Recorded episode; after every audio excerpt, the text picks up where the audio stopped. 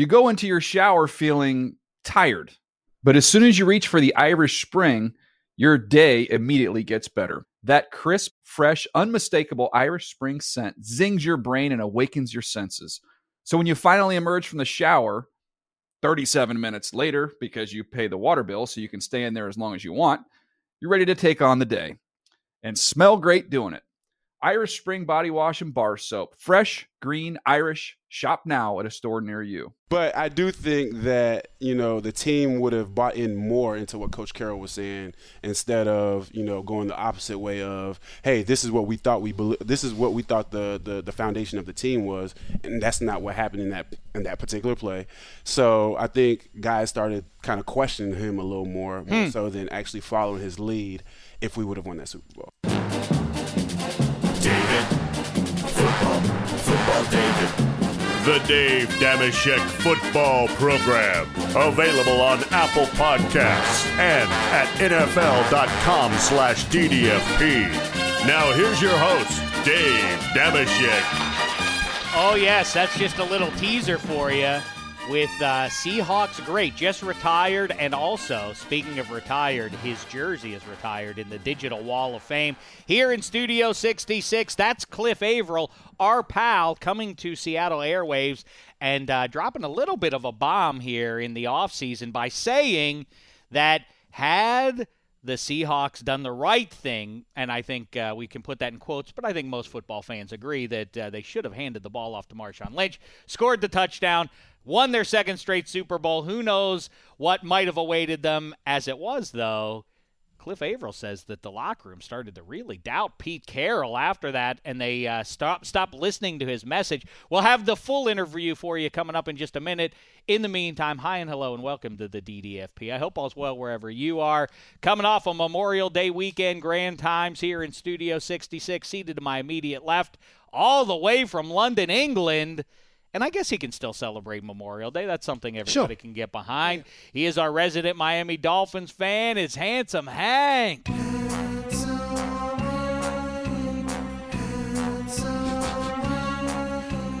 He's handsome Hank, he's handsome Hank, he's handsome Hank.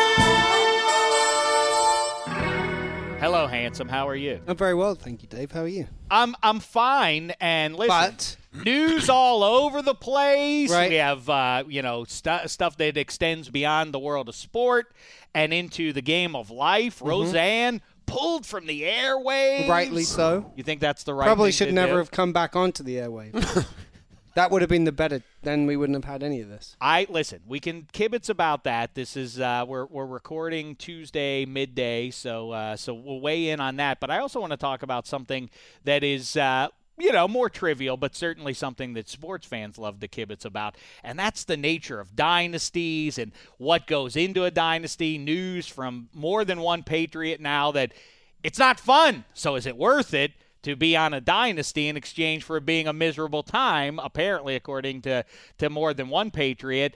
And Kevin wonder- Durant, a lot of people out there, oh, what a well, he joined one, so shame the devil on him. You know where I come down on that. I want to dig in on that subject. Yes. I wonder on the, the Cliff Avril bite that Emma uh, dropped in at the top there if if Patriots players are, are feeling the same way about Bill Belichick based on on his um, sort of crazy uh, decision during Super Bowl. with Malcolm Butler, Exactly. yes, and some uh, a Patriots fan floated that very question to me, and Oh. uh, so so we can dig in on that one. Meantime, let's say hello to the man seated to handsome Hank's immediate left. Here he is. He's an emerging star here in the in the DDFP land. I think he gets high marks. Correct me if I'm wrong. Uh, Eddie Spaghetti behind the glass. You give Cole Wright high marks. Oh, I'm a huge Cole guy. Are you really? Oh, You're yeah, a huge big Cole guy. Yeah. Thank you, The shows are always the shows are always just fun with him, and he and he just fits in right like a little bit of sports and a lot of other stuff. And Well, and also you, Thank ba- but and, and then that provides a nice balance because we like to have everybody's opinions represented here. Emma VP, not a Cole Wright fan. Wow. So That is that is fal- false information, Wow. damn it. Right. Wow. wow. Well, I mean, that was like a punch in the I'm a big Cole guy. You're a big Cole guy as well. Yeah. I didn't know that. If that's right, I Emma, stand corrected. We don't have a song for Cole, right? I know. I was just Oh, gonna- Cole, right?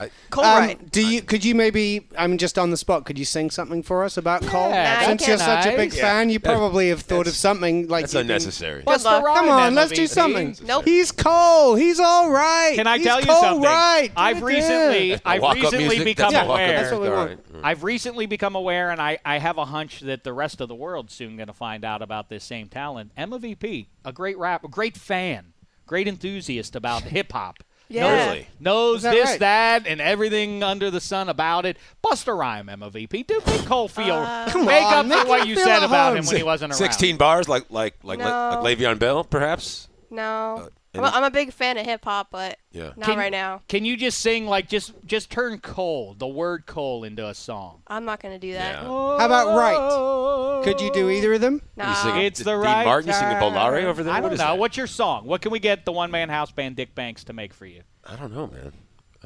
I, I, I, I, you put me on the spot with that one. Oh yeah, no What would wonder. my- what would no my- wonder what you're would so my theme popular song- with spaghetti. Maybe Emma was right what, about you. What would my theme song be? I mean, I I, I don't know. no, really what's know. your favorite kind of music? We'll I'm a, I'm a hip hop fan, but I'm a fan of all genres. As you know, we, we've had many I know. discussions. Hip hop, what's but you like you kind of skew old school. Old You're school. not a fan Ear- of early, the last early '90s, Early mid, 90s, mid okay. '90s. Tribe Emma, Called that's Quest giving you something to think about. Got it. you know, yeah. some- Okay. something That'll be of- of really that helpful nature. for me in my creative process. Hey, you know, I've told Emma Cole- might lay down 16 bars. You never know. I, I, I know she has it in her. Here's what makes I know she me here's here's a little something that makes me it, it doesn't make me cool, but it, Hmm. it, it creates the perception. Just anecdotes like this. I saw Tribe Called Quest on New Year's Eve or New Year's Day night. Okay. New Year's night, in other words, in Chicago, uh, play a show in 1996 in Chicago. How about that? Sounds That's pretty spicy. cool. Yeah, that was yeah. a good one. Yeah, that doesn't make you cool. You're right. No, it doesn't. But it, but it, It but makes him a those little bit- anecdotes make bit. it seem Right. like well, he's been around. He's Yeah, maybe he could be cool. cool Culture. adjacent. Right. Culture. He's culture. Right. Yeah. Cool Yeah. adjacent. Best show you've cool ever seen. Cole Wright. The Roots Where? at the House of Blues in downtown Chicago. That's where I saw Tribe Called And I saw a string of shows. I saw Mos Def at the House of Blues. Erica Mm. Was there. I also saw Common, um, and, and they had uh, in Living Color was his house band. Remember in Living Color? Sure. Vernon Reid, guitar player. Um, it was pretty pretty fantastic. But the Roots, like I say, in, in a three It was just span, Living Color, though. That's it- true. in Living Color Color was the television TV show. program. The television program. See, even cooler now. I just Yeah, corrected you Cole I Wright know he on got me. something. He got me. You know, that's You are cool. dude. Living Color more along the lines of Fishbone, which you said is your Fishbone. best live show of all time. One uh, top three best live No, no, no. shows See, ever. now, now you're pulling back. is in You said it. Fishbone before. I saw was Johnny your Cash one live. I saw Johnny Cash live in Chicago. I saw Hmm. up in uh, what, what's the name of the? I can't think of the name. It's the famous uh, um, place up on the north side of uh, Chicago, well north of uh, the metro and everything. Vic? The no, not even the Vic. North of the Vic, further up. Uh, I saw Smashing Pumpkins open for Nirvana. That was pretty. Uh, that was a that There was you a, go. I almost a wore historic my one. Smashing Yeah. Pumpkins Siamese Dream T-shirt today. Is that I was that close. You got that kind of I was range that to you. close. You go I was that Siamese. Dream. Yeah. Interesting. Handsome Hank, your greatest show. My greatest show. I once uh, climbed a tree into a park in Oxford where Radiohead played their um, return gig, coming back to, to Oxford. This was probably 1999, let's say. So this is this is OK Computer just it was exactly exactly that and you time. were It just watching it came from back. a tree. And we there were they the, the whole park was full. It was whatever the cost of a ticket. I climbed up a tree and sat in a tree for something like five hours with a friend. Most people there were burning tree. You were climbing a tree, Yep. right? Yep. Emma Radiohead, Vee- Multiple trees greatest involved. show. We know, Dave, but we don't have to. We don't have to waste time asking cool spaghetti credentials again. We don't have to. Uh, we don't have to ask spaghetti because we know it's Pearl Jam. Uh, Pearl Jam. wow.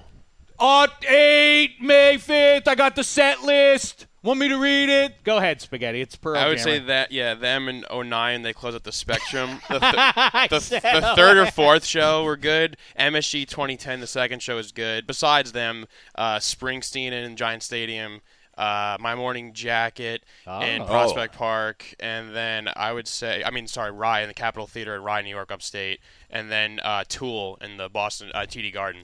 I, you know, my uh, some of- some of my pals uh, are real into Tool. It's a They're little, crazy. They're they're way different than any other band I've heard. too aggro. It's a little too Yep. earnest with uh, with uh, some of the, you know, you know what. Yeah, I'm I, I mean, yeah, I, I was out. That was They're- out. they're- I get it. I've heard the music. I know. Select taste, but like they're just they play like nine songs in like two and a half hours. It's just crazy. a little too bristly. A little for long. my- yeah. Anyway, go ahead. Emma VP, yours. I caught a great Taylor Swift show at Oh. Lincoln Financial Field in Philadelphia. Yeah, it was life changing. Real like Life you know a little niche thing. There. yeah, it was like just a a- just you little and pop up in Lincoln Yeah. Financial. My nieces uh, are on their way to see Taylor Swift uh, in Today. Saturday. She's a treasure. Maybe in Chicago somewhere. but anyway, she is a treasure. Taylor Swift, My Morning Jacket, kind of the same thing.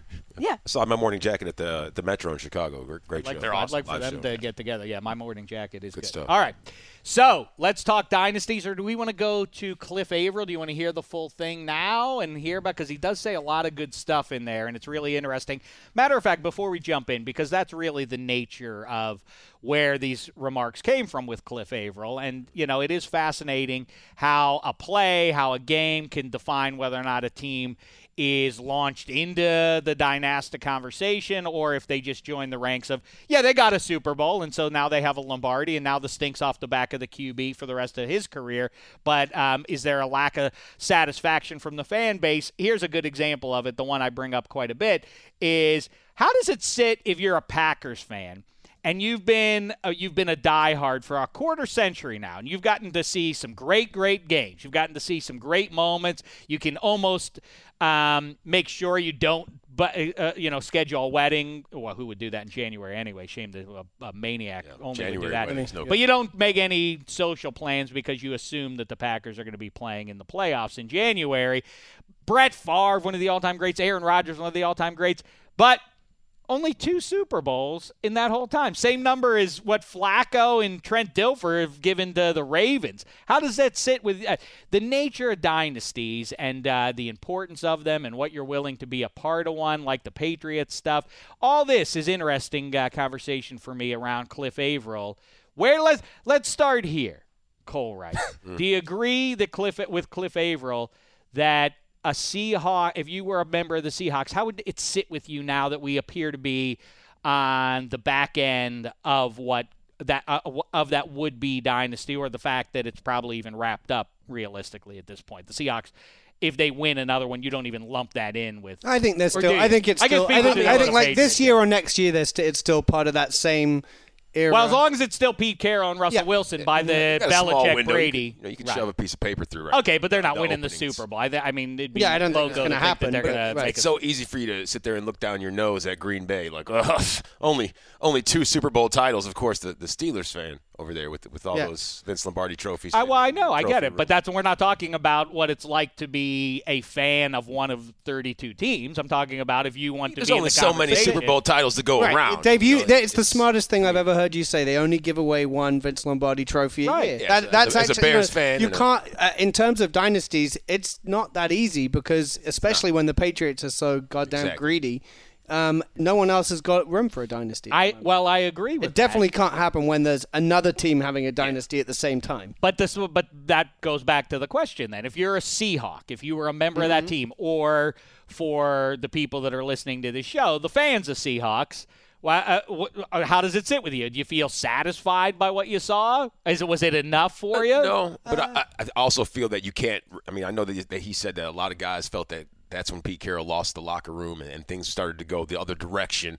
But I mean, he got you there by all the all the plays that he did call in, in the past, and I think that you know when you can get somebody there, you have to think about it. It's a, a complete body of work. It's not just oh man, you made you, you, you had one slip up on one of your shows, Dave. Yeah, you're. You, I don't know. Yeah, I think your the other- grasp on your on the DDFP. It's it's it's it's it's I going know, out the but window. what? But The other but part the of it, pushback though- of that is like just to trying to Ralph Branca. We know his name, although no one behind the glass knows his name, right? You don't know Youngsters. who Ralph Branca is. Youngsters. Branca is right.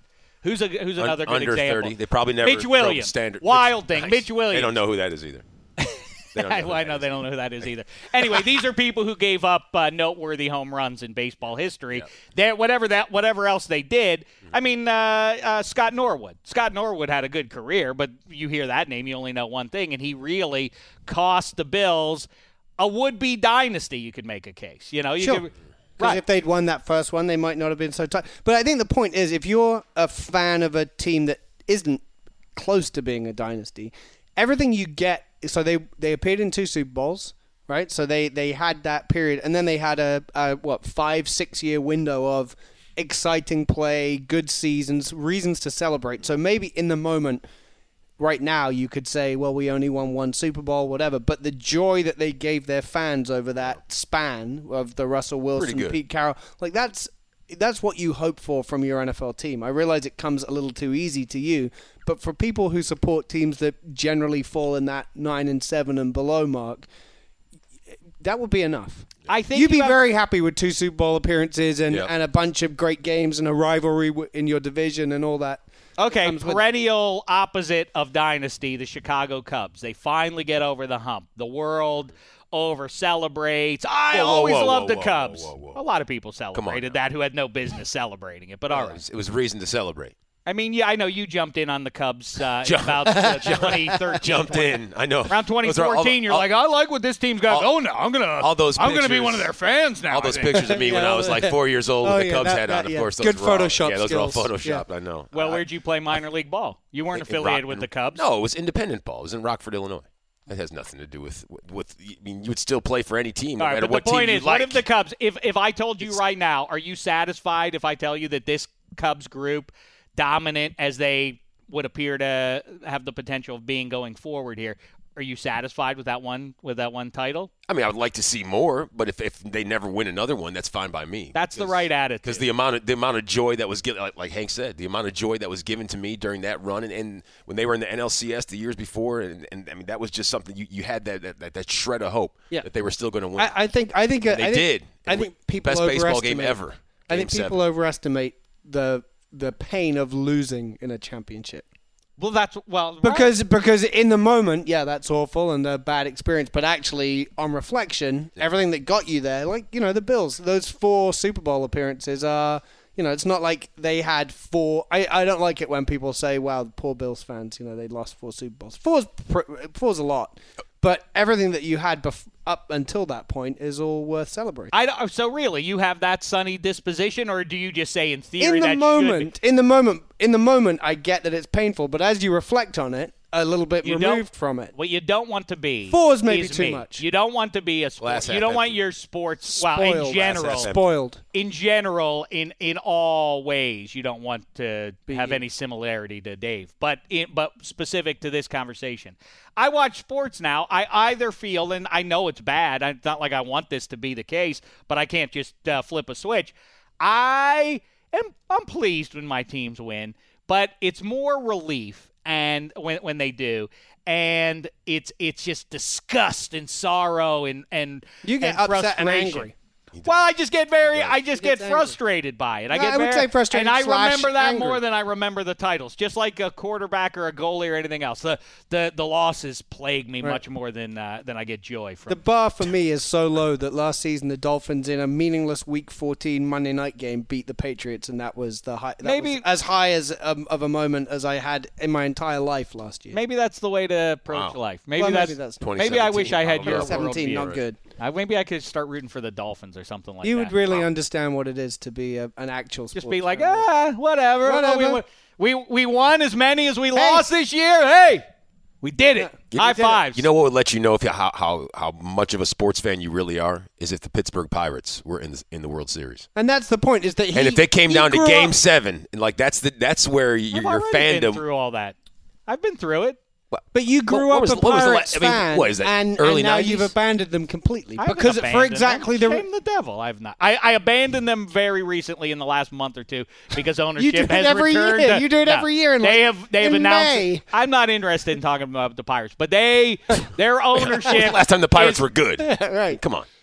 They were good. What are you talking about? They were they they were a part of history two seasons Yeah, they were ago. pirates. Pirates. the Cubs, were part of Cardinals, and, and Pirates became the first teams in baseball history within the same division to have the three best records. I mean that that was uh, and they played in the wild card three straight. I don't want to talk about the doesn't- Pirates. That's not the the I'm, ta- I'm talking about like World Series aspirations. handsome, Yes. handsome. We've discussed this before. And now I, I have to update it because I tweeted about it on Tuesday morning. People get very upset uh, with me for having this opinion because they want to diminish, as I say, vapid cynicism is a plague on 21st century society. And boy, the cynics come out with the knives for two people as much as anyone else in sports right now. One, LeBron James, aka the greatest player of all time. Great, not because he took. Not because he has those rings, but because he took bum rosters to the championships and to the championship round, including the Aught 7 team and this current edition. And then the other one, ironically or otherwise, or coincidentally at least, the team he's going to be playing features Kevin Durant, another guy who people love to hate because he joined uh, what is going to go down as the greatest dynasty in NBA history. Handsome, how say you? About what? What that whole that whole round? I mean, I'm not really your that's bold. basketball your basketball go to, but when it comes to now that we are at the finals, I think that uh, I like to see LeBron. Yeah, I agree with you. He's he's he's one of the, the greatest ever, or in that argument, and it's I like seeing from a non-fan's perspective. I like seeing history being made. Yes, I'm not. And by the way, Cole nice to once be again, I can that. see Cole wants to dig in on this. All right, we'll dig in on it a little bit. But are you down on? Are you a Are you a KD hater? Not at Is he a bad human Not- being for not at doing all. what he did? Not at all. I would have liked to seen him stay in Oklahoma City and try to make a run at, at knocking off a team that he he had down three to one and just wasn't able to seal the deal. I would have liked to see him at least make one more year and one more push. And I understand that would have you know caused Oklahoma City to you know create a whole new contract situation for him, and he wouldn't be where he is right now with that championship. But I, I just think that you know a lot of people think that you know like as yourself that this Golden State team could be the, one of the best dynasties of all time. I mean, look- at what Boston did back in the day. Look what Chicago did. I think that those are real dynasties. Like we were talking about, when another team is is actually winning championships during your era, does that really qualify you as being a dynasty? That is LeBron recent- James has championships during this Golden State Warriors run, and he could get another one. I don't know if he's going to get it against against the Golden State Warriors this time, but Well, he's not going to. The Golden State's going to win that series, but it doesn't diminish the greatness of his deed. Eight straight finals How do you is know? remarkable stuff. True. That- but I, I've heard I've heard some pundits out there saying like LeBron's the best because look at all his top five finishes in MVP votings. Top five. Uh, well, I'm not, Th- all right, I'm not same- here to answer not- for what uh, dumb people say. Yeah, it's like what? What? Are the, this person probably has like a, a wall full of like third place ribbons at the house. I mean, who's counting top five finishes? Uh, Mi- Mike Jordan went to six finals, six finals MVPs. When he when he started winning and he started going to finals, all he did was win. There was no question. And all these game seven stats that people are showing me for LeBron, that's cute. Mike didn't even need seven games. All right. He didn't even need seven All games. right. Spaghetti, are you with me? Come on. That, no. A Knicks fan? I, I, you know, you know, Mike Spaghetti, didn't you can seven jump games. in, Knicks but fan. that's absurd to, to, to, to not. He didn't even need. Yes, let's marginalize his dominant Game Seven performances in in what are true. Why is he even getting there? Why is Oh, he even stop. getting there? Because his teams aren't as good. He didn't have Scottie Pippen on any of them. I don't want to continue. He had more All-Stars. but More uh, All-Stars. I, am as pro LeBron as it can get. Watching him the other night. was- I What mean, about KD? They're both amazing He's, talents. he's allowed to do what he wants, and he's probably the best all-around scorer in the league. But uh, like like Cole said, I mean, if he stayed with the Thunder and he played with Russ there, that'd be a much more fun, like atmosphere storied in the Western Conference to see them, you know, them the Warriors, For and the Rockets go. yeah. He could again. He could do what he wants. It's his, own, it's his choice. He could do what he wants. It's the it's the era of free agency. It's fine. But to team up with the team that beat you, to me, is That's- I, I don't know if I would do. I I mean, well then again, I don't have a The point that I the point that I always come back nine. It's almost like Brick but- Tamland in the in the in the Anchorman fight scene, where all of a sudden he's on the uh, uh, with the other guys with, with Vince Vaughn and all those cats. It's like, hold on a second, man, get get back over here. You're like you're on the wrong team. Uh, that is the only part of it, it that they vanquished them when they had them beat. They had the Thunder had the Warriors beat, and then they they lost it, and then he turns around and joins that team. That is the only aspect of it that's That's rough. that's a little that's a little creepy as far as I'm concerned. But if you pull back from it and look at it, what Kevin Durant did was jo- he's now the best player on the team that is going to go down. They're going to have three rings in four seasons now. They're about that. Uh, wait, was that- yeah, right, three and four. The the fourth season they broke the record for ga- for for wins, and LeBron is the one who though. vanquished them. And they lost that year though. All right, but I, I'm just telling you how it's going to go down in history. And LeBron to to say, well, Larry Bird, Magic never did that. Yeah, they happened. The sports gods kissed them both into great situations. When they were drafted, they were unloaded teams, so they never had to. Uh, d- decide to go somewhere else to win a, a gaggle of rings. All right. Speaking of winning a gaggle of rings, the greatest honor that he ever received. I I mean I don't know. I don't want to be arrogant and say that, but you know when we hung his jersey on the digital wall of fame, he seemed pretty touched by it. big. So much so as we go to Cliff Avril right now, I, I because of, of course we've already recorded it. You heard that much already. When he walked into Studio 66, his first uh, bit was to see if we still had his jersey up there. He has self-esteem issues. What It's will we take there. it down? He had to check, like, what? why- what- I wanted to make sure you didn't take it down. I said, going take nowhere." it down. What are you talking about? Anyway, We do need to update some of those, by the way. Yes, we do. Well, we have some updates on the way. We're going to be hanging uh, Brown's great Willie McGinest uh, Brown jersey soon. Wow. In there, and Shaun O'Hara, another Brown's great, but his is going to have a mustard stain on it from his great hot dog. Uh, he he took a wiener into the uh, stall three at halftime of a pro football game and ate it and spilled mustard on his shirt. So those will go up soon. In the meantime, here he comes, everybody. A uh, a juicy ten minute conversation, and then more dynasty talk with these two. Here comes Cliff Avril.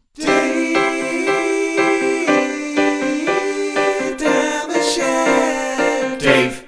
All right, listen. oh, He's he's retired now, everybody, but he was concerned. I have to tell you, as he walked in here, his first order of business was to look at the digital wall of fame to see if his jersey still hung. I don't know. I don't know if I like this sort of skepticism out of you.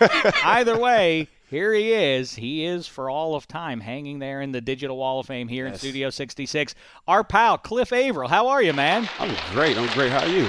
I'm fine, but I don't know. I, I uh, you know, I say not as good as you because you're living the high life and everything else, and you are, I suppose, to the extent that now you go nicely from the Seattle Seahawks now neatly into Seattle radio Yeah. on uh, KJR 950 starting in July, Yes, sir. ten to one, Ten to one. Please. tune perfect time slot. Yes, yes. I get to take my kids to school and pick them up, so that's, that's a good job. Because if you're, I mean, the the the prized gig. Well, the two prizes are morning drive and afternoon drive. But the morning when you have to wake up at like four in the morning, and traffic is brutal in You Seattle, don't want that. so I'm, I'm glad they didn't want me to do that. and then seven o'clock, you're like, hey, I have tickets to go see the Mariners. Like this is going to be tight now. You know, you don't want to have to deal with that. Now you got the perfect. This, this is your little hobby in the middle of the day, kind It, of. it worked out. It gives me a reason to leave the house when my wife thinks, uh, you know, she wants to kick me out, and then.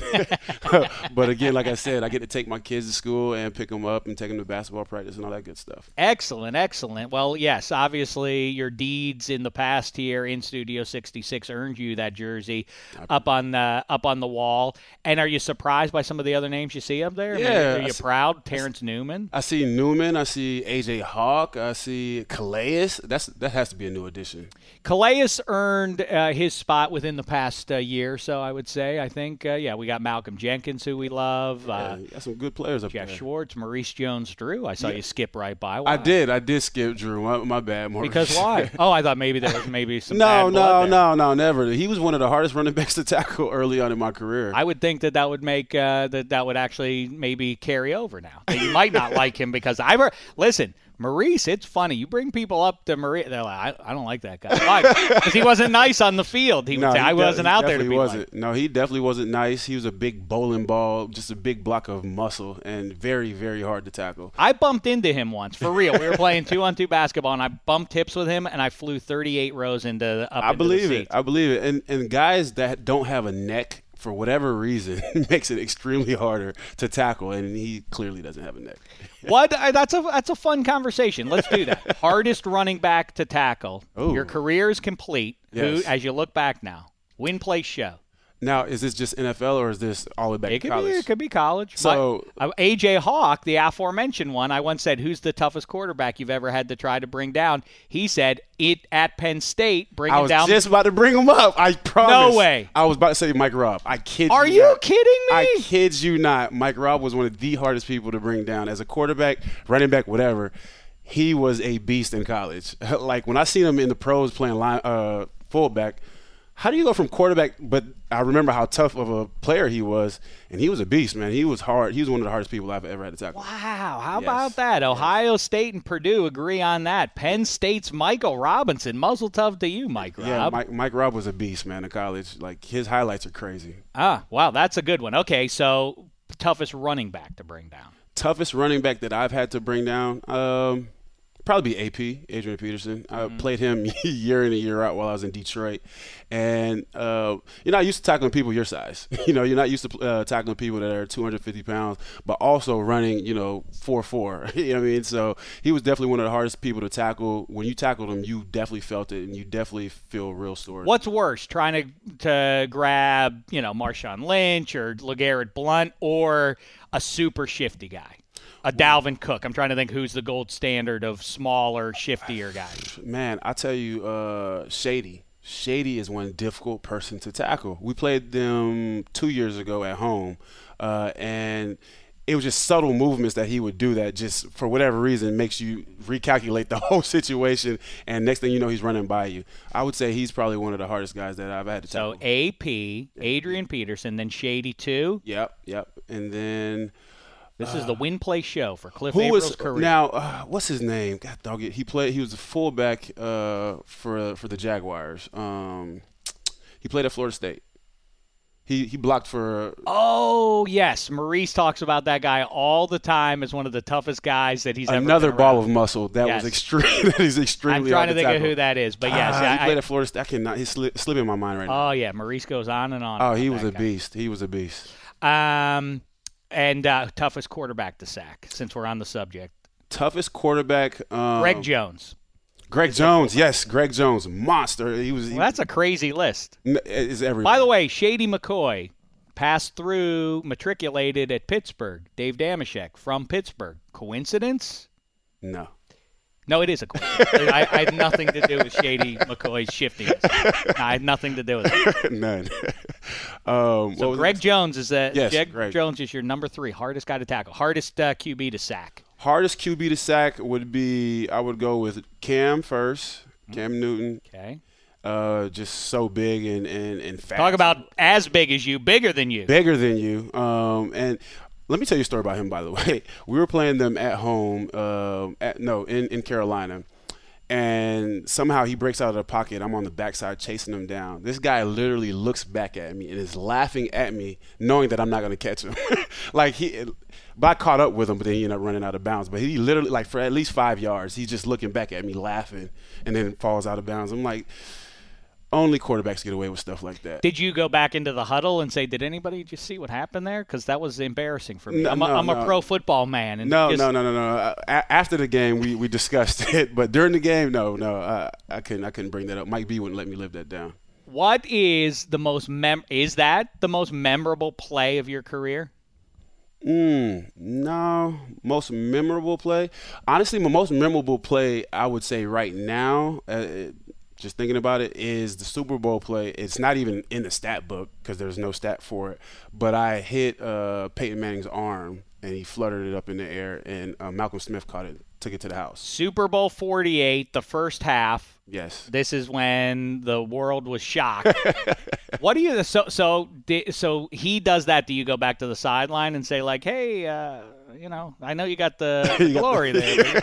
you don't get it without your pal Cliff here." No, he, he definitely came up and, and said thanks, man. I appreciate it. You know, um, he, he he brings it up till this day. Like, man, it's because of you. I, I was able to get the the Super Bowl MVP. So You should say, "Well, yeah, if, if that's the case, then you know, I think you got a little extra money for that. Maybe something, half the little- truck or something. I don't know. Exactly right. he didn't give me anything. What do you remember about uh, being out on the field uh, at the start of 48 when the ball gets snapped over Peyton's head? What went through your head? Oh, we're we're we're, we're in their heads right now. Uh, Is that, I mean, did you feel like that's what sure, it was about? yeah. Because one, it felt like a home game for us, so it was extremely loud. And um, he came. I, I I watched him come up, and then because I, I pay attention to the ball and the quarterback. As soon as I see the him come up and the ball gets snapped, um, and I thought about the whole process. I, by the way, I got the fastest scoring touchdown in Super Bowl history with that play that we just brought up. Is that true? Yes, true statement. Like 20 seconds or something, maybe 16 seconds, whatever it is. Somebody told me on Twitter. The fa- the fastest score ever? First, fastest score in Super Bowl history. That was faster than when uh, Hester returns the kickoff. Yes, it's a How long's he slow? Devin Hester. Uh, But we got to realize we're on like the four yard line. He tossed it over his head. All I had to do was tag, tag off on the on the running back safety. So um, I don't even remember the question. We- I love it. I, I- because I love those memories from the big games. Yes. And how much, as far as that goes, not to be uh, bring up a sore subject, I've said to you before because I, I, I mean it. Cliff Avril doesn't get hurt in the second half of 49. You're back-to-back champs, and we never hear about All any the of the stuff. throwing on Russell Wilson throwing at the goal line. But um, does that stick in your craw more than the pleasure you get out of looking at the 48 ring? sometimes it's tough because one is I mean two is better than one obviously. So you think about what could have happened if we win that Super Bowl. I think we probably would have won another one within the next within the two years that went by. Really? Yes, Because people are now buying into they know they're a part of something special, so they're willing to maybe even give a hometown discount to continue to be on this ride. Well, I don't know about the hometown discount stuff, but I do think that you know the team would have bought in more into what Coach Carroll was saying instead of you know going the opposite way of hey, this is what we thought we bel this is what we thought the, the the foundation of the team was, and that's not what happened in that in that particular play. So I think guys started kind of questioning him a little more, more hmm. so than actually following his lead. If we would have won that Super Bowl. Boy, that's in, that's interesting, and it makes perfect sense that it would be. But they did their best to try and shift responsibility. Although Pete Carroll did, to his credit, own that he didn't let Bevell wear it entirely. Yeah, yeah. yeah. No, I mean, But he's- the, the but it- situation sucked regardless of who should've. took who took the blame. you know, it, it's just the fact that we were so close and we weren't able to get it. So I think a lot of guys got turned off by the message. I don't want to belabor it, but so so now we're in the subject here. That's interesting, and I, we can talk about the 2018 Seahawks, but I don't want to take away your talking point. Summertime, you're going to get to do a lot of that coming up here Yeah. already. People are going to be fixated on it as it is. Um, in that moment, though, when you see, I mean, I guess you don't have time to engage your your defensive teammates, but Mm-hmm. are you thinking? I- the, the Kearse catch? Are you thinking like what? What just because as you uh, as you guys are standing on the sideline, surely you think, well, we're going to lose this game now. So I wasn't actually even on the field. Oh, you're undressed and in the locker room at the. Because so in the Super Bowl, once you get hurt or you go back into the locker room, you can't come back outside. So I'm watching Oh, the game. I'm watching the game, you know, on a TV, but there's like a seven second delay. So I'm watching this game and I'm like, oh, we're about to pull this thing off. You can hear the crowd going crazy Mm-hmm. or whatever. And like I said, it's a seven second delay. So I see the Kearse's catch. I'm like, oh yeah, we're in. And then I think of Marshawn. They gave Marshawn the ball. I'm like, oh, we're definitely winning this. And I hear the crowd go crazy. But then literally like a second later, I see guys running into the locker room crying and mad. I'm like, wait up, this doesn't match what I think is about to happen. You know, I'm, I'm watching my guys come in and, and I'm watching this game and it's two different vibes or whatever. And the next thing I see the play, I'm like, oh my gosh, we really just lost this thing. so in the seven seconds, so you hear the roar of the crowd and you think, did we, I think we just won the game? Yes, yes. I- And then people are running in weeping, and you're what? these- Yes. those don't look like happy No, tears. exactly. No, guys were hot. I mean, guys were punching lockers, throwing stuff down, like just heated because of the situation. And like I said, once I realized, okay, those weren't happy tears, and I seen the play, I, I was in awe because I mean, it was it was just crazy. It was a heck of a emotional roller coaster. Wow, man, that's a fascinating little detail there, and what a weird, unique That's viewing weird. experience for you. Yeah, I definitely had the, the, the weirdest experience out of that whole. See, thing. that's the kind of frank talk that if you do that on the air, you're going to be a massive hit. We expect that you will be um, up there in Seattle, and I'm sure you'll uh, also get opportunities nationally. Yes. Uh, with that kind of insight, that's that's the flashpoint for the Seahawks. That one play, it's fascinating stuff, and how we would regard the Patriots and Tom Brady if that goes your way. That's how we would talk about the Se- the Seahawks would be. I'm not trying to, you know, but you know that. I mean, obviously, we would be talking about who's the best of the 21st century. Paid, well, maybe the Seahawks. They're in the conversation. That's how we would talk about. it. Well, at least the defense.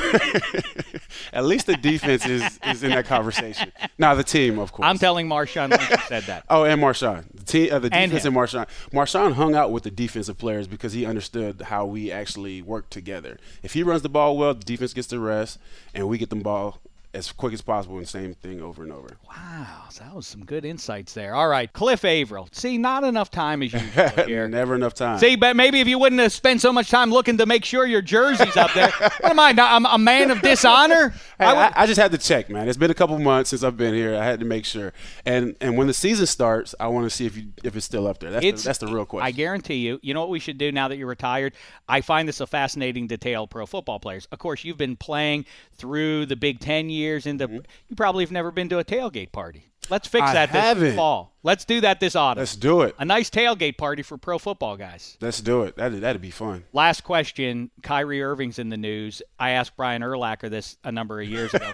you don't want the Seahawks to win the Super Bowl, right? I would love for the Seahawks to win the Super You'd like them to win without you. Uh, long, no, long as nobody's wearing 56.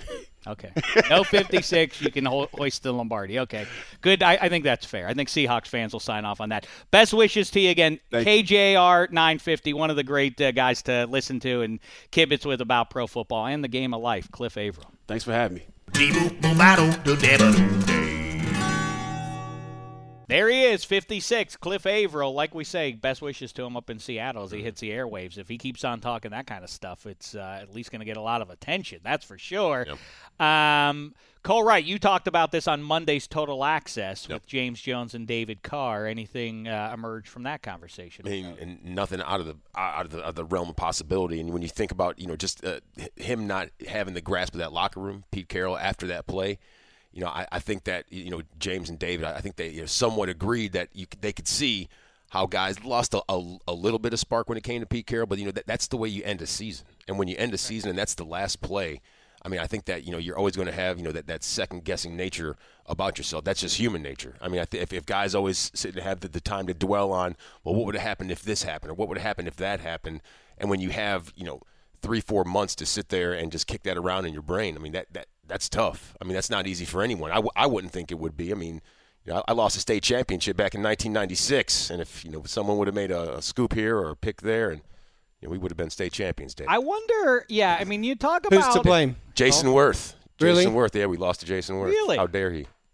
I wonder about yeah, I- like we were talking about. It's those singular moments that Scott Norwood one flying wide right. If that just you know, I mean, I have nightmares about my teams. The, the you know the one little play that if that play had gone this Yep. way, it's interesting because ESPN and Barstool and uh, Bleacher Report and um, a number of others, I guess, picked up on this Cliff Avril remark and uh, spun the DDFP noise for the universe to hear. Spaghetti, that must have been an especially big thrill to see Barstool pick that up for you. I was happy for I, you. I mean, that was like one of the later ones. I saw it uh, earlier on uh, ESPN Pro Football Talk. Mike Florio picked it up. A couple other sites. Mixtape and then- boys, and then always got our Coley- back. Yeah, We Coley has appreciate our back, that. and they posted it. Uh, yeah, that was it was it was great. Then finally, our work's getting you know recognized by a bunch of different outlets. what So- seems to be the Finally, uh, at take last, Eddie. What, what happened? At, at last, I'm saying. I was Oh well, yeah, with no, I think it's a great clip, and I, Yeah. I mean, it, it's, it's, I mean, players. Bruce Irvin even like quote tweeted it and wrote like facts or something like that. A bunch of players picked it up on it. So hmm. It's interesting. I, I mean, obviously, no one in the locker room currently is going to say, "Yes, I agree with those guys." Earl Thomas isn't going to say that, probably. I wonder, though. That'd be great. I wonder. It, well, listen, somebody should ask Earl Thomas. Somebody should get in the ear of guys from that defense. It's funny because the comments that have emerged off of that, everybody knows everything, and a lot of the fans have said, "Well, that's just the defense being uh, prima donnas. They shouldn't have blown the uh, the double digit lead in the fourth quarter." What else, spaghetti?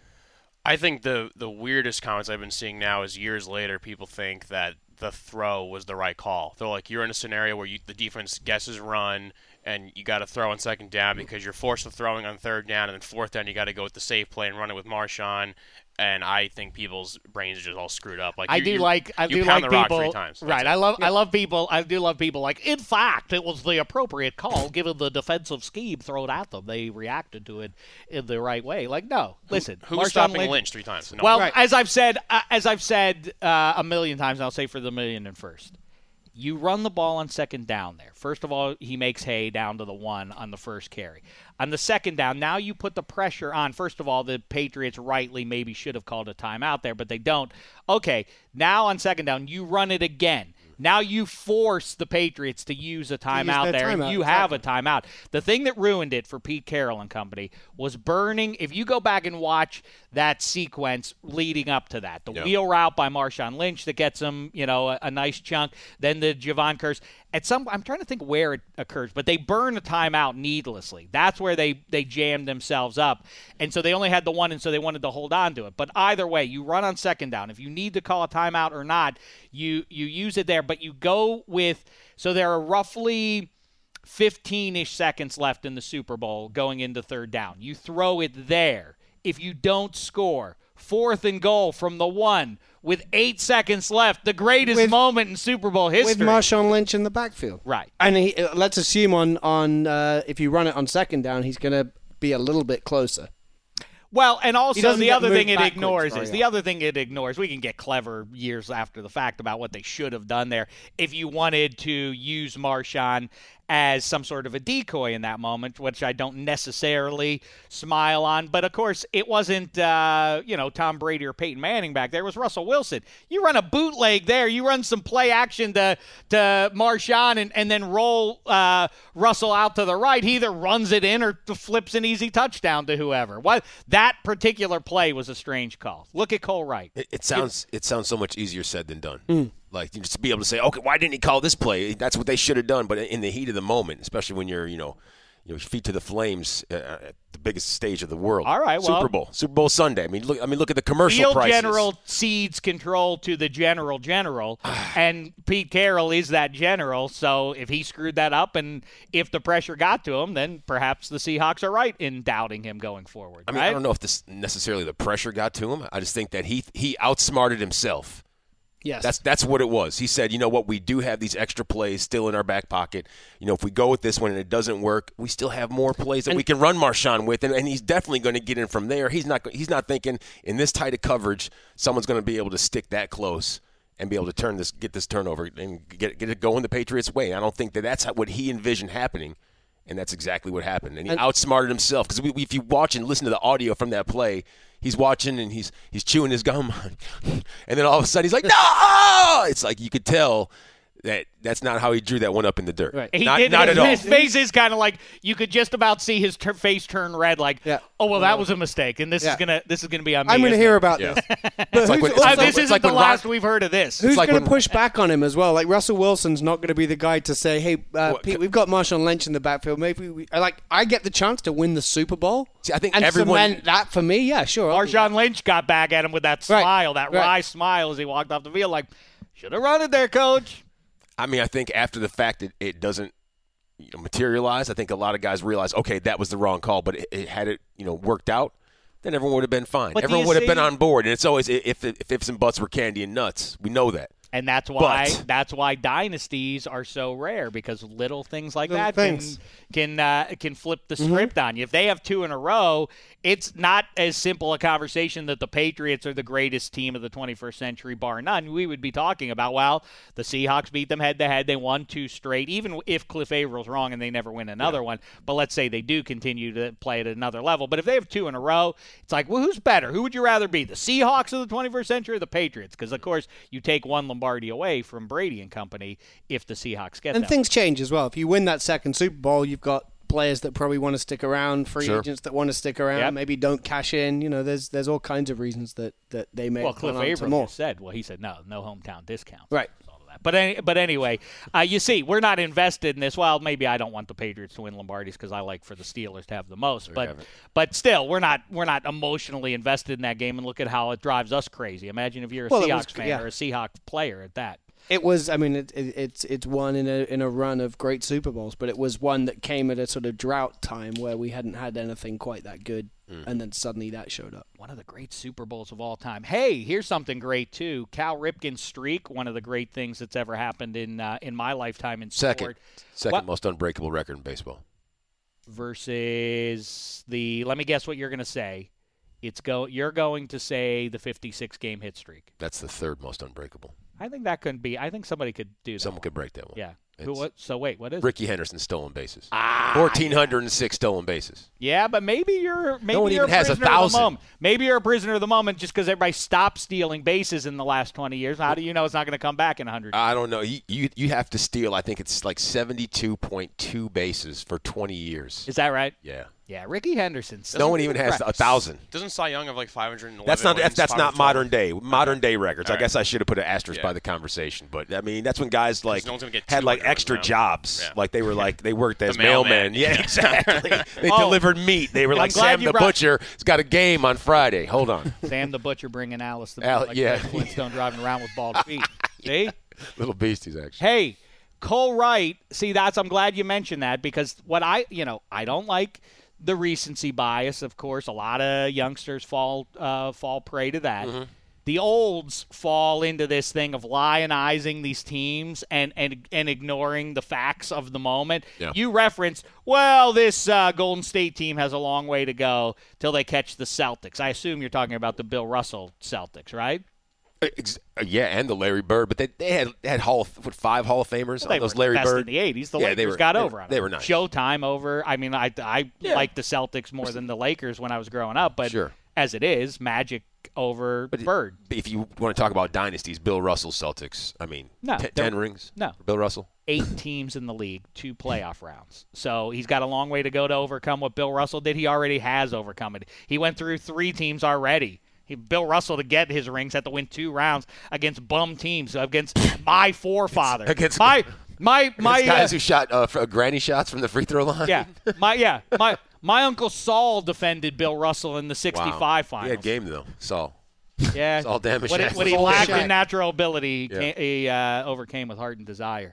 Um, hey, uh, oh, great news! I was saying about Cal, Cal Ripken. Always a thrill to hear from uh, one of our favorite producers, Kent Brown's mom in Pittsburgh, PA. She calls in with these missives to leave him updates on what's happening on TV all the time. He makes us the beneficiary of those by forwarding them to us. We appreciate it. Here it is Kent Brown's mom on the 1995 Cal Ripken baseball game. Hey, guess what I was just watching? I just caught the tail end of it, but the game isn't over yet. There's a game from uh, September 1st, I think it said 1995, and they were honoring Cal Ripken, so it must have been his last game. And all these signs, 2 1 3 1. So he must have had 2,131 hits. I don't know. But his whole family and everybody was there. It was beautiful. Now that they're going to do the rest of the game, it's on that channel called Stadium and uh, they show a lot of different uh, MLB baseball or something. Oh, it's so touching. All right, bye. What was that last It's line? touching. Touching. Oh, it's touching. Beautiful So, moment. Just suddenly washed over right. Oh, it's touching. All right. I like the fact That's that great she says Pittsburgh the game's not over yet. Yeah. It was from September 1st, 1995, but the game's not over yet. 2,131 or something hits. Yeah. Ah, Kent Brown's mom, the best. Uh, go see her in Wilmerding. She uh, she Go frequents. see Mercy. Why? She got a we live should show. Have, we should. Well, we should have. she a should have a live show. She should just uh, just Kemp Kemp's Just, uh, yeah. Just take out the week of uh, like the TV just guide. flicking no, just flicking between channels. Oh, that would be great, that. wouldn't it? She just you know, she commentary. just starts go just commentary. Mystery oh, look Science at Theater this. 2000. I'd Yeah. watch that show. I would as well. I would definitely watch that. Hey, here's a weird uh, thing that um, I came downstairs this morning Mm-hmm. um, in my home, and uh, Football Baby. You know, I think people know him as, as Football Baby. He's now uh, he's coming up on being four years old, and uh, as I approached him, the couch. Uh, uh, facing the TV, I approached him from behind, and I could see him sitting there watching um, uh, Baseball. Cal Ripken. Yeah.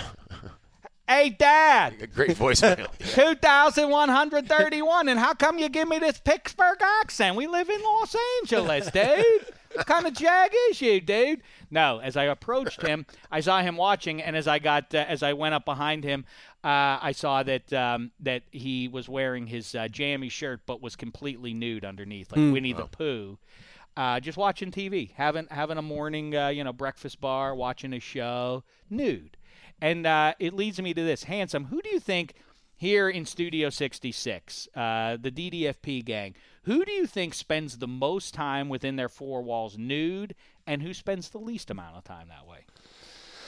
Um, I think it's you that spends the most. You think I- you Because you, I talk like- about a lot, but I th- actually a sneaky pick would be Eddie. Eddie I could see Eddie doing quite a lot of nudity at home and being. I just worry about like um, you know marks on on furniture and stuff like that.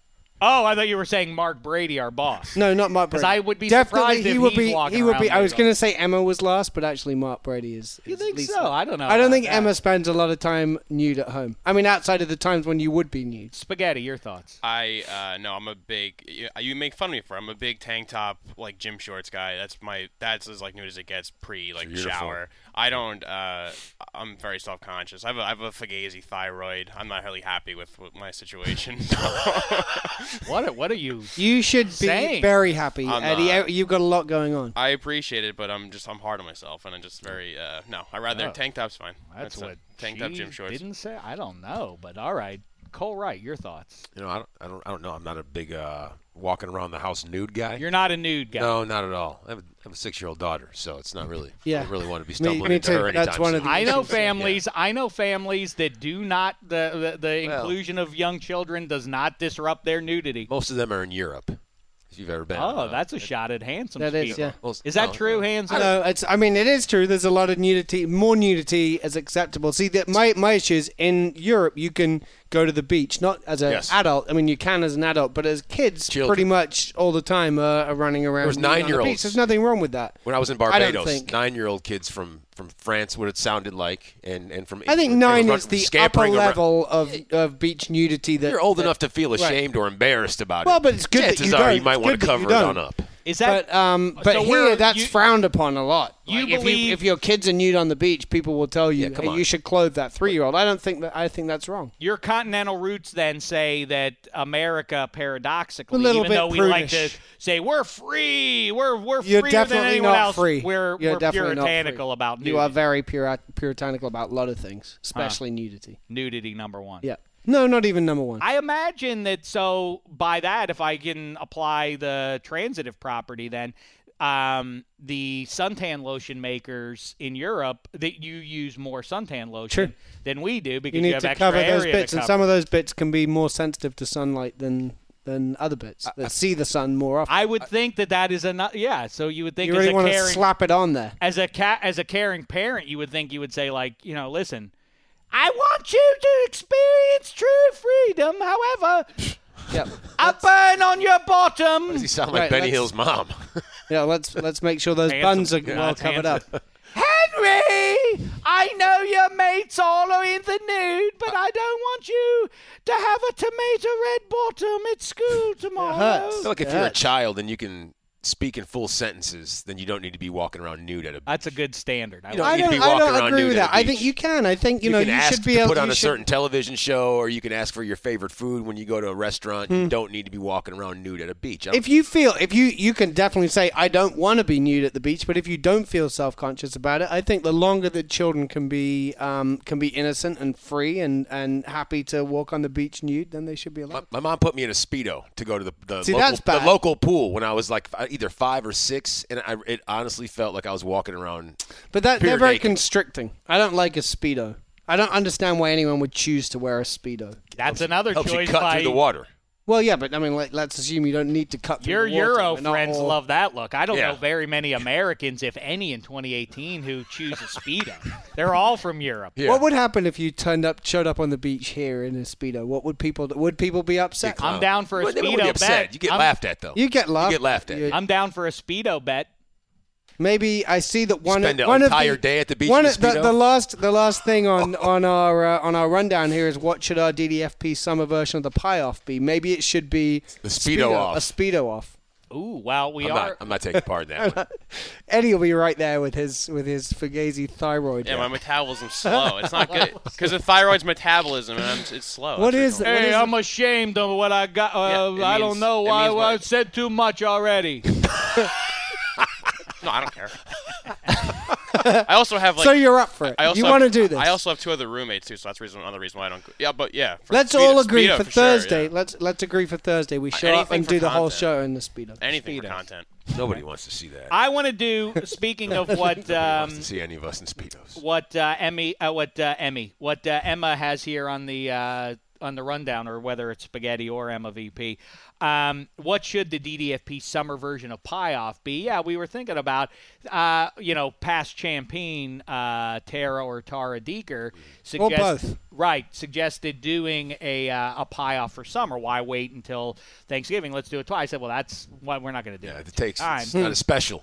So I said, well, it's Memorial Day coming now. It's come and gone, like something around picnics. That's what happened. So, Well, let- so then I said like mac and cheese or whatever. So you know who can make the best wiener, whatever. But then uh, she rightly pointed out, well, you don't want people showing up with hot plates on the day of. You don't want something that's going to require a hundred of our coworkers to have to plug something in to reheat their thing. Well, you know. So um, right now, I think we're thinking about cookies. What do you think about anything that any any pastry that fits in your pocket? You know, that's I don't the know. I think. I think I think I uh, what I'd like to see is Messy. a se- like your special. I didn't say you have to bring it in your pocket. The point is that that's Like, the measure. Hold on a second. I've got a I've got a cheese tart right That's here. That's a different comp. That's a different one. Yes. How about your specialty sandwich? Like if you're at home Sandwich and you've just got stuff that you would find in your own fridge, Okay. so not you can't go outside the realms of buying in octopus from Croatia or something. oh. Why? I don't But know I, why I don't want. sounds Why would you? Well, just like does a, a sandwich, a like sandwich. you. In fact, what we should do is stock a fridge with normal sandwich type things, and then give everyone thirty minutes. Go Like make. chopped. Chopped, yeah, exactly. I don't know. I've Beef never Bobby seen that, fillet. but yeah, something like that. Hmm. Or not. No, no. I mean, no, if I'm you go to it the down. A sandwich off. If you go to the roots of Like what that. the pie off is about, it was a, originally it was originally intended to be a way for Dave to eat a lot of things that he likes. That was the original intention. Right. In theory, to if you wanted to replicate this for the summer, everyone should bring you a bottle of rosé and you should just drink them all. They all have to be cold sandwiches though. If there's a sandwich off. Yeah, I mean, I well, we did talk about the drinks thing too, handsome. Yeah, and then Cole rightly points out, then yeah, this the, you'd have to have cold sandwiches then, right? I guess everyone. no, Cold sandwiches are good, but you'd like to have a maybe a toast on your A bread. meatball, Maybe. Yeah, a yeah, you know, meatball sub is hard Yep. to They beat. want to melt the cheese. Mm-hmm. Wonder if mm-hmm. any of our colleagues can put together a halfway decent shawarma. Oh, nothing like that, handsome. Mm, that's one thing Euro has. Uh, Europe Europe has on us. Although One thing. in Lo- in Los Angeles, I went. Okay, you're you're the one, who doesn't thing. like England compared to the U.S. Well, I mean, you don't like anything that the England has to offer over the U.S. Really? Well, you I like don't our football you- better than your That's football. it. Right. That's it. Anything else you can think of?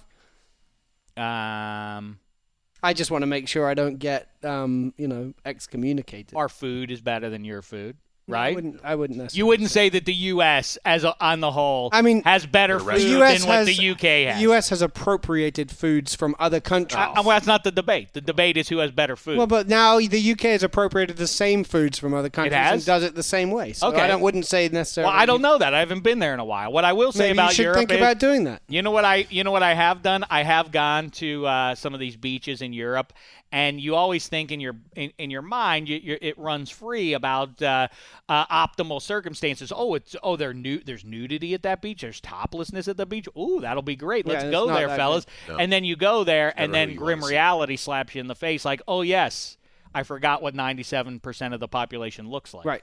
Yeah. That's you. You have to. But you, you are famously you don't like any. I mean, even even toe nudity is No. is an issue for you. Is is that true? That's like the beach. You can make an exception there. What do you when The you beach Go, I can get away with, but what I really don't like now, and this is a sad uh, look into my life, is uh, is really when I go to like uh, a pool or I went to last summer with the we, we- we took the kids to uh, one of those Great Wolf lodges, which is great, all Mm. Water the park, you know yeah. water park indoor. there. Sure. And as soon as you walk in, the heat, that Oh, I weird hate that- that humidity, smell. that smell smacks you in the Yeah. face, and it's gr- that's nauseating by itself. But then you realize the whole thing is just wet floor, Yeah, the and in- everyone's running around pools, on wet uh, feet. And I, I, I walked in there and I was like, "We're here for 48 hours," and I mean, I just, I, I must bury deep within my soul.